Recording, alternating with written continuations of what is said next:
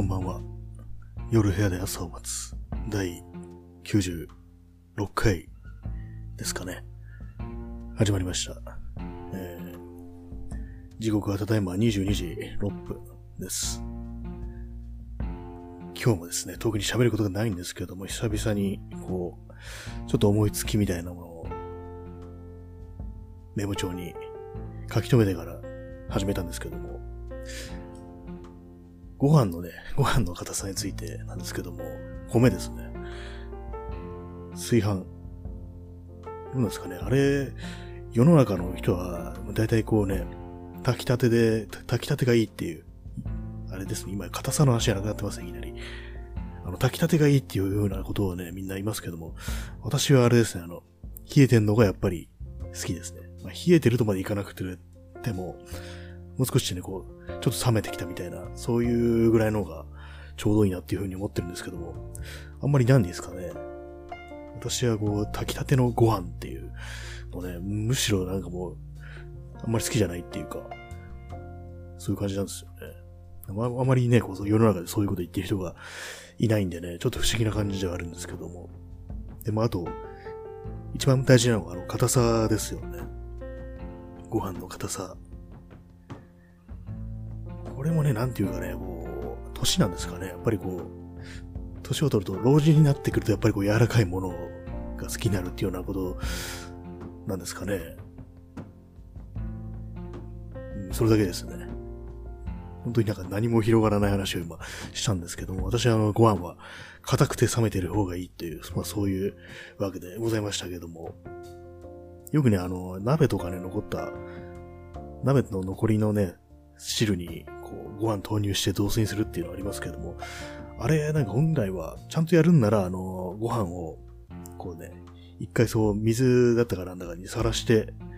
あら、ちょっと洗うような感じでね、でまあ、ちょっとぬめりを取ってから、その、汁に投入するなんていうふうに言いますけども、まあそうですよね。その方が絶対いいに決まってるなっていうふうに思うんですけども、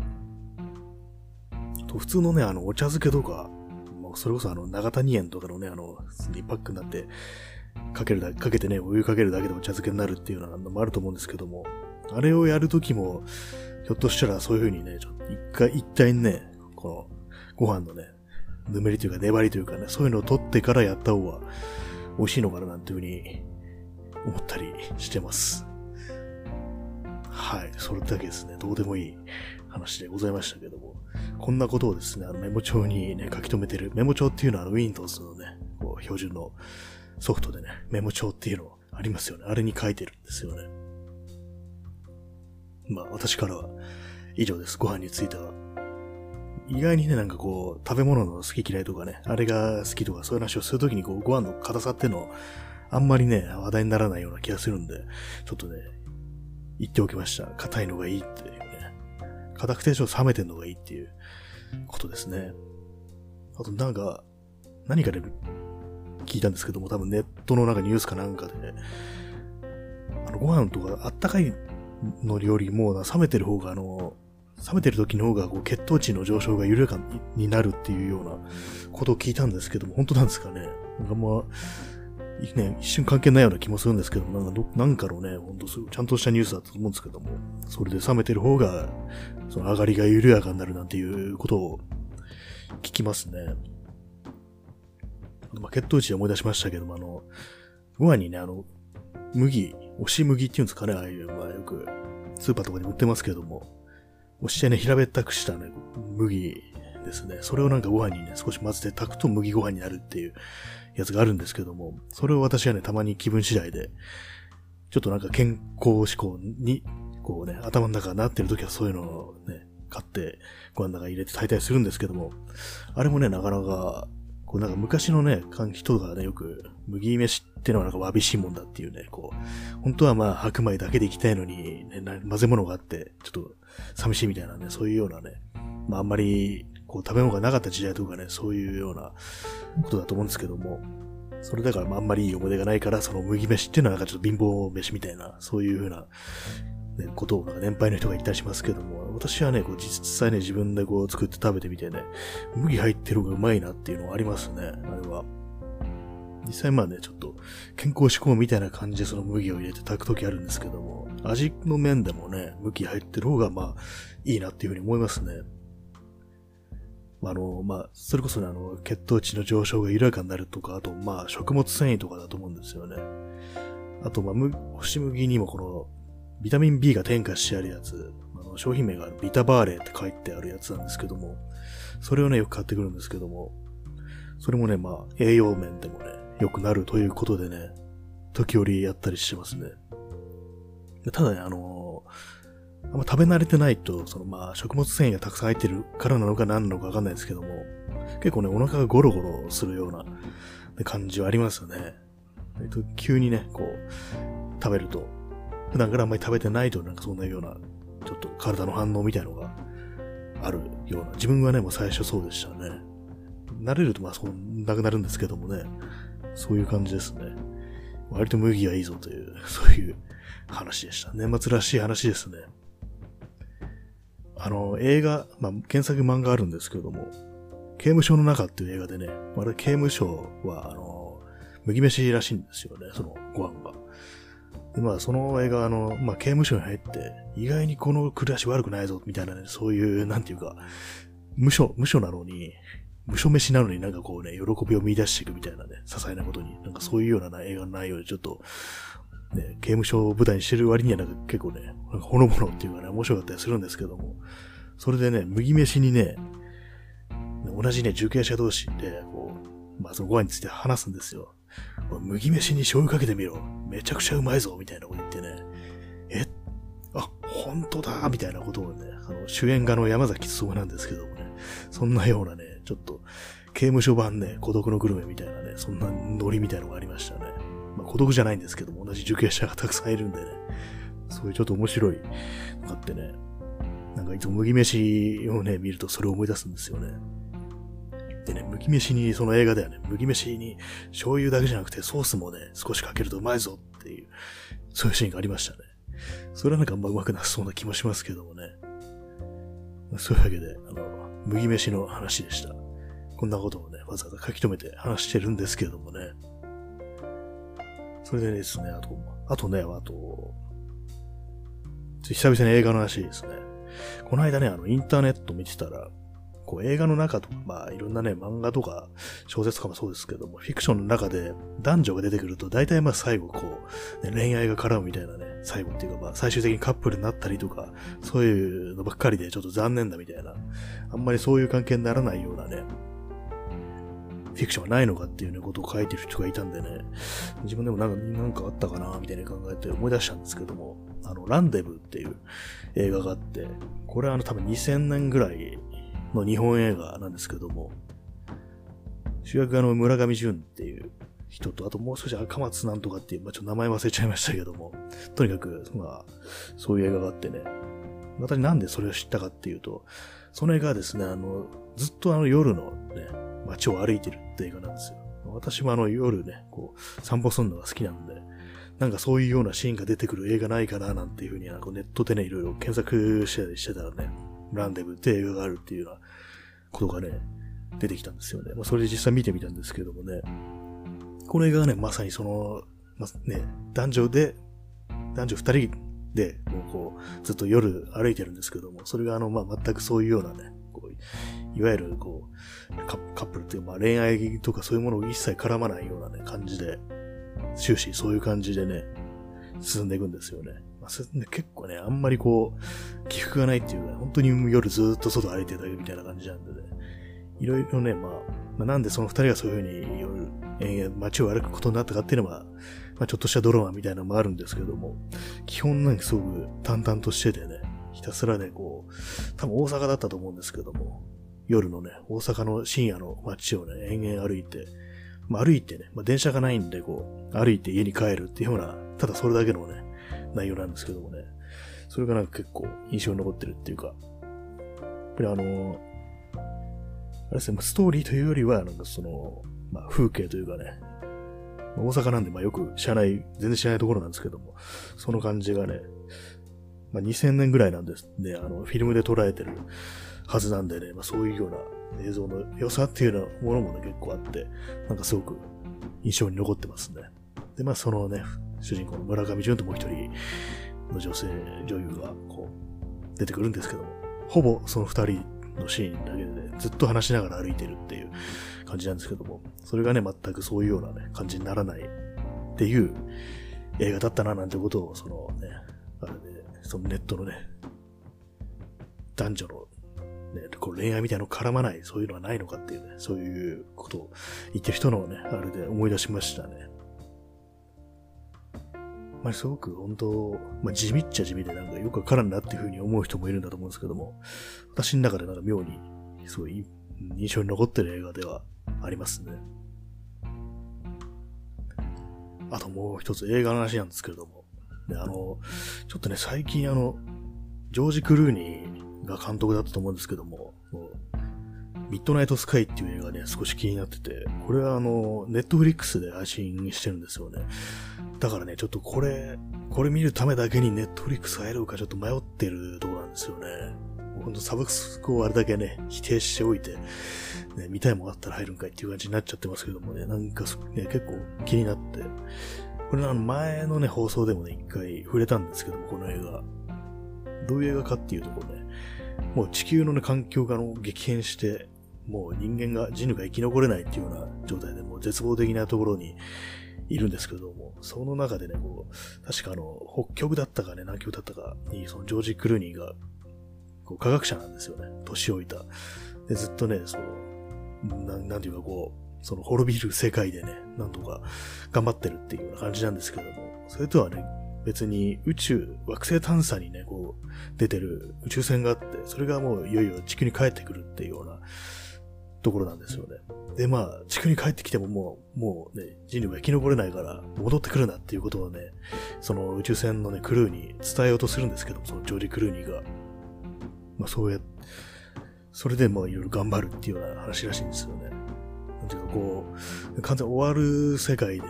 うね、更新しようとして、ね、頑張ってるっていうね、ひたすら発信し続けてるっていう、そういうの、ななんていうかこう、今のね、この、状況で、こうね、なんていうかこう、ポッドキャストとかね、やってるとね、なんか、少し、なんか面白い、面白いなって言ったらあれですけれども、なんなんていうかね、ちょっとね、し、しみ入るものがあるんだっていうような感じでね、まあ今のところまあ地球はまだね、人類が生存可能な状態ではありますけどもね、なんていうかそういうのにすごく、ロマンつったらあれですけどもね、なんかすごく感じるところがあるんですよね。フィールするところがあるってやつですね。そういう感じなんで、少しね、てか結構気になってるんですけどね。でも本当にね、今思いつく見たいものって言ったらね、そのジョージ・クルーニーのミッドナイトスカイぐらいだから、もう今ね、ネットフリックスの情報とか全然入れてないんで、何を、どういうのがあるのかとかね、全然わかんないんですよね。基本的にあれですよね、あの、みんなドラマを見てるって印象で、自分はね、もうドラマはね、ほんと長すぎても結構ね、うん、もう途中でうんざりしちゃうっていうような感じなんですよね。だからまあ映画の方が好きなんですけども。でもまあ大体ネットリックスっていうとまあオリジナルのね、ドラマとかね、まあドキュメンタリーとかも結構ありますけども、そういう感じなんでね、なんかどうにも触手が動かないっていうか、本当に見たいのはね、それぐらいだっていう感じなんですよね。とドラマはね、あ、でもあとまあ、あの、アマゾンプライムのザ・ボーイズのシーズン2はちょっと気になるかなって感じですね。シーズン1はね、こう、珍しく見たんですよね。それ以外にまあ、特に見たいものはなく、で、まあね、だいたいまあ想像つくのがこう、またサブスク入ると、こうね、見なきゃいけないみたいなね、そういう気持ちになって、逆にもうね、うんざりしてしまうっていうようなことになるのが目に見えてるんでね、なんかあんまり入りたくないんですよね。まあでもね、まあ一本映画見るのに、こう、まあネットリックスは、あれですね、HD で再生するとなると1110円とかなんかそんなような、1100円ぐらいだったような気がするんですけどもね、まあ、映画一本見るのに1100円と見ても、まあ映画館に行くことを考えたらまあね、全然いいのでしょうけれどもね。まあ、なんか本当にサブスクがね、ほんと何度かね、これも入ってきましたけども、本当になんかこう、ね、あんまいい感じがしないというかね、自分はには向いてないなっていうのがあるんでね、なるべく入りたくないんですよね、本当そんな感じで、久々に映画の話でしたね。あれですね、今度、今年のなんかベスト的なね、そういう話を今度、放送でしようかななんていうふうに今思いました。まあ、映画もそうですけどもね、本とかね、今年読んだね、本とか映画とか、うん、そういうやつ、まあ聞いた音楽とか、まあ、自分の場合ね、本当に今を追っかけてないんで、本当昔のものっていうね、取り上げるのが全部そういう感じになりそうな気もするんですけどもね。まあそれでも、まあとりあえずはね、こう年末だからっていうあれでね、喋ることがないって言ってるんだったらそういうことを言っていけばいい、喋っていけばいいんじゃないかなっていうふうに思うんで、そんなことを考えております。まあ映画といえばね、ちょっとさっきね、あの、高倉健のあの、幸せの黄色いハンカチをなんとなくこうね、あの、YouTube で検索して、その場面場面を見てたんですけども、結構あれ厳しいもんがありますね、あの、武田鉄矢のキャラが。ね、かなり本当に、武田鉄矢本人も厳しいですけどもね、あの、人格とか。あの映画の中に出てくるね、本当に、自分勝手な、ね、本当に、本当、下半身だけで生きてるようなね、若者っていうね、あれ見てると、本当にね、これはもう、有害な男らしさどころじゃないっていう感じしてね、ね結構、昔だったらね、ほんとね、笑ってるようなところだったのが、本当になんかこう、とんでもない犯罪者だな、こいつ、性犯罪者じゃんっていうようなね、そういう気持ちがすごいね、起こってきてね、かなり厳しくなってくるんですけどもね、強姦未遂じゃんみたいなね、そんな、ありますけどもね、あの映画、本当に。まあ、そこをなんか、まあ、高倉健がね、こう、止めるっていうかね、そのね、なんかね、止めるっていうようなシーンがあるんですけども、なんかそれものね、言い方もね、なんていうかこう、まあマッチョというかね、あんまりこうね、こう、そういう性的な、になんか、教養っていうものをね、軽く見てるっていうのはね、そういうのがあってね、なんかね、そういう時代ってものを感じで、まあ面白い映画ではあると思うんですけどもね、ちょっとなんか嫌な気持ちもね、やっぱ古いからそういうの出てきますね。結構そういう感覚の違いっていうのが、こう、昔の日本映画とかだとよくあるでね、ほんとびっくりしちゃうようなのがありますよね。まさしくね、本当に、こう、まあ、女を下見に見てる、見てるっていうかね、男尊女卑っていうのがね、ももろに出てるっていうのがありますからね、本当に。もうね、今だったらもうね、この時点で武田鉄矢逮捕だろうみたいなね、そんなようなシーンがね、あったりしますからね。そのね、武田鉄矢も、武田鉄矢じゃないや、高倉健もね、そういう、その二人がね、こう、いろいろやってんだみたいなまたやってんのかお前らみたいな感じでね。なぜお前らなんだっていうね。それまず武田鉄矢をね、ぶん殴ってからじゃないのかっていう、そんな風に思っちゃったりもしましたね。まあ、そういうわけで、幸せの黄色いハンカチのね、話をしましたけども、あの最後のシーンであのね、二人が、この、桃井香りと武田鉄矢がね、高倉健をその、ね、あの、まあ、高倉健あの、無償帰りでね、それでまあ、妻の元に帰ろうとするんですけども、やっぱりでも、そんなね、自分が、無所帰りの男なんて待っててくれないみたいに思って、でももし俺のこと待っててくれるんだったら、その、黄色いハンカチをこうね、軒先に掲げて待っててくれよ、みたいなね、そういうこと言って帰ってくるんですけども。まあ、さまあ、ネタバレしちゃいますけど、まあ、有名な作品だからそういうネタバレしますけども、最後ね、帰ってって、その実際にね、こう幸せのね、黄色いハンカチがね、ずらっとね、たくさんあるんですよね。すごい数そんな黄色いハンカチ手に入れたなと思ったんですけども、そのね、カメラがその黄色いハンカチを映すときに、じゃーんっていう風に効果音が鳴るんですけども、それがあの、男は辛いよのテーマのね、イントロと同じっていうのがあってね、多分同じ音だと思うんですけどもね、なんか、なんか急にトラさんが始まったみたいな感じで、あのシーン少し笑うんですよね。まあ、感動するね、ところなんですけども、大体ね、それを、その幸せの黄色いハンカチというとそのシーンのね、ことを思い出しますね。で、まあ、その、二人にね、こう、まあ、その黄色いハンカチがあったからもう、そのね、妻の元に、愛する人の元に帰りなよっていう風にね、こう、泣きそうになりながらね、送り出すんですけどもね、それを振り返ってね、まあ、最後握手して、で、何かね、その高倉健のがね、こう、なんとか笑おうとするんですけども、笑顔で別れようと思って、でもそれができなくてなんか変な引きつった顔をするっていう、そういうところも覚えてますね。まあ昔の日本映画ですけども、私も結構あれですね、なんていうかこう、いろいろなんか物分かりのいいことを言うんですけども、結構なんか昔のなんか暴力的な邦画とは、なんかそういうのをね、割にこう普通に楽しんで見ちゃうっていうような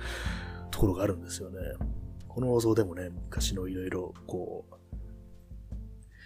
あれですよね、あの、日本映画とか、まあ、松田優作のね、アクション映画とかね、そういうようなものをね、割にね、結構、好んで見てしまうっていうのがあってね、今見るとほんとひでえな、これ、みたいなね、感じでね、もう暴力ばっかりだし、みたいなね、そういうのあるんですけどもね、割にそういうの楽しんで見てしまうというようなことがありますね。そういう感じなんですよね。まあ、久々に映画の話なんてしましたね。映画の話してると割にこう、なんていうかこうね、間が持つというかね、今もう20分、30秒喋ってるんですけども、割にいけるなという感じがしてきましたね。やっぱり何か一つテーマというかね、これを喋るぞっていうことがあって喋るのがいいんだろうなと思うんですけども、昨日とかはね、ほんと全然こうね、何にも思う、思うところなしみたいな感じでね、昨日じゃないか、一昨日でしたね。昨日は割に喋れたんだったっていう、夢の中のね、風景の話でしたね、昨日は。すごい。まあ、世の中の人ってあの、夢の話を嫌うっていう風に言いますよね。夢の話聞いてもしょうがないみたいな感じで。私は別にそんな感じでもないんですけども。まあ確かにあの、何のオチもないというかね、現実でも何でもないんでね、それを言われてもどう反応していいかわからないっていうようなところがありますよね。まあただね、この放送は何でもね、お便りは何でもいいので、こう受け付けているので、たとえ夢の話でもいいんでね、私がそこから何とか膨らませて話をしたいなと思ってるんで、もし言いたいことがあったら、そのお便りの方に送ってください。ね、そういうわけで本日、えー、第95回ですね。もう20、もう27日ですね。なんか、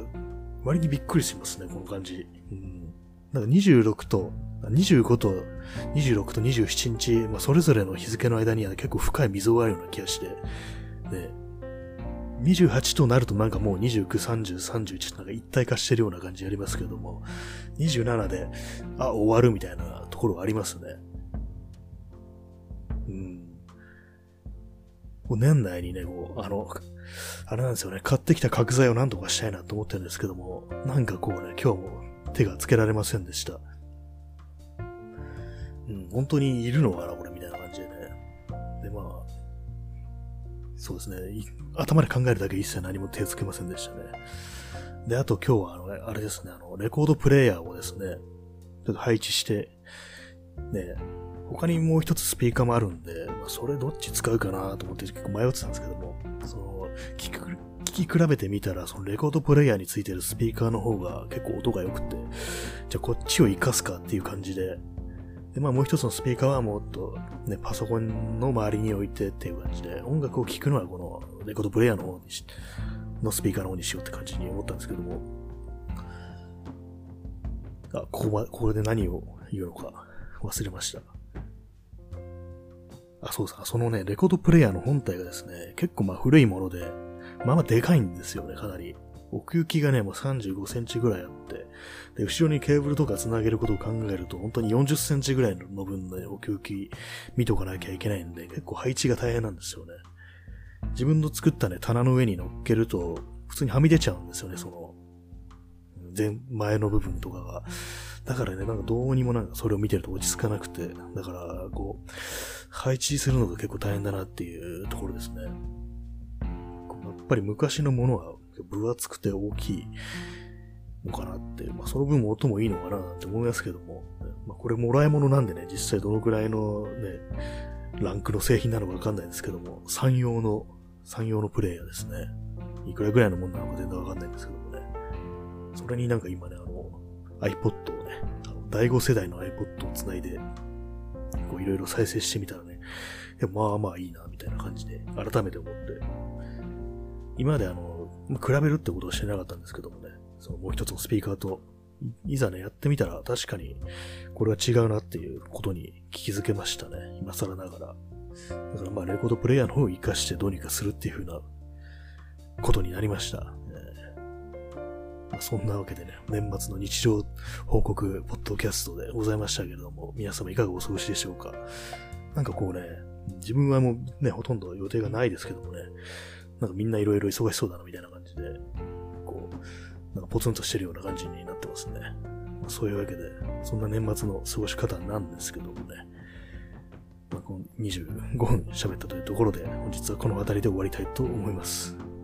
本日も皆様、えー、日の本戸締まり、あとウイルスにご用心して、まあ、用心できるもんなのかって感じですけどもね、変異種とかなんか言いまし、言います、言ってますからね、ちょっと怖くなってきましたけども、まあちょっと、生き延びましょうということでね、まあ来年もよろしくお願いしますっていうか、まあ今年は、まあ今年はね、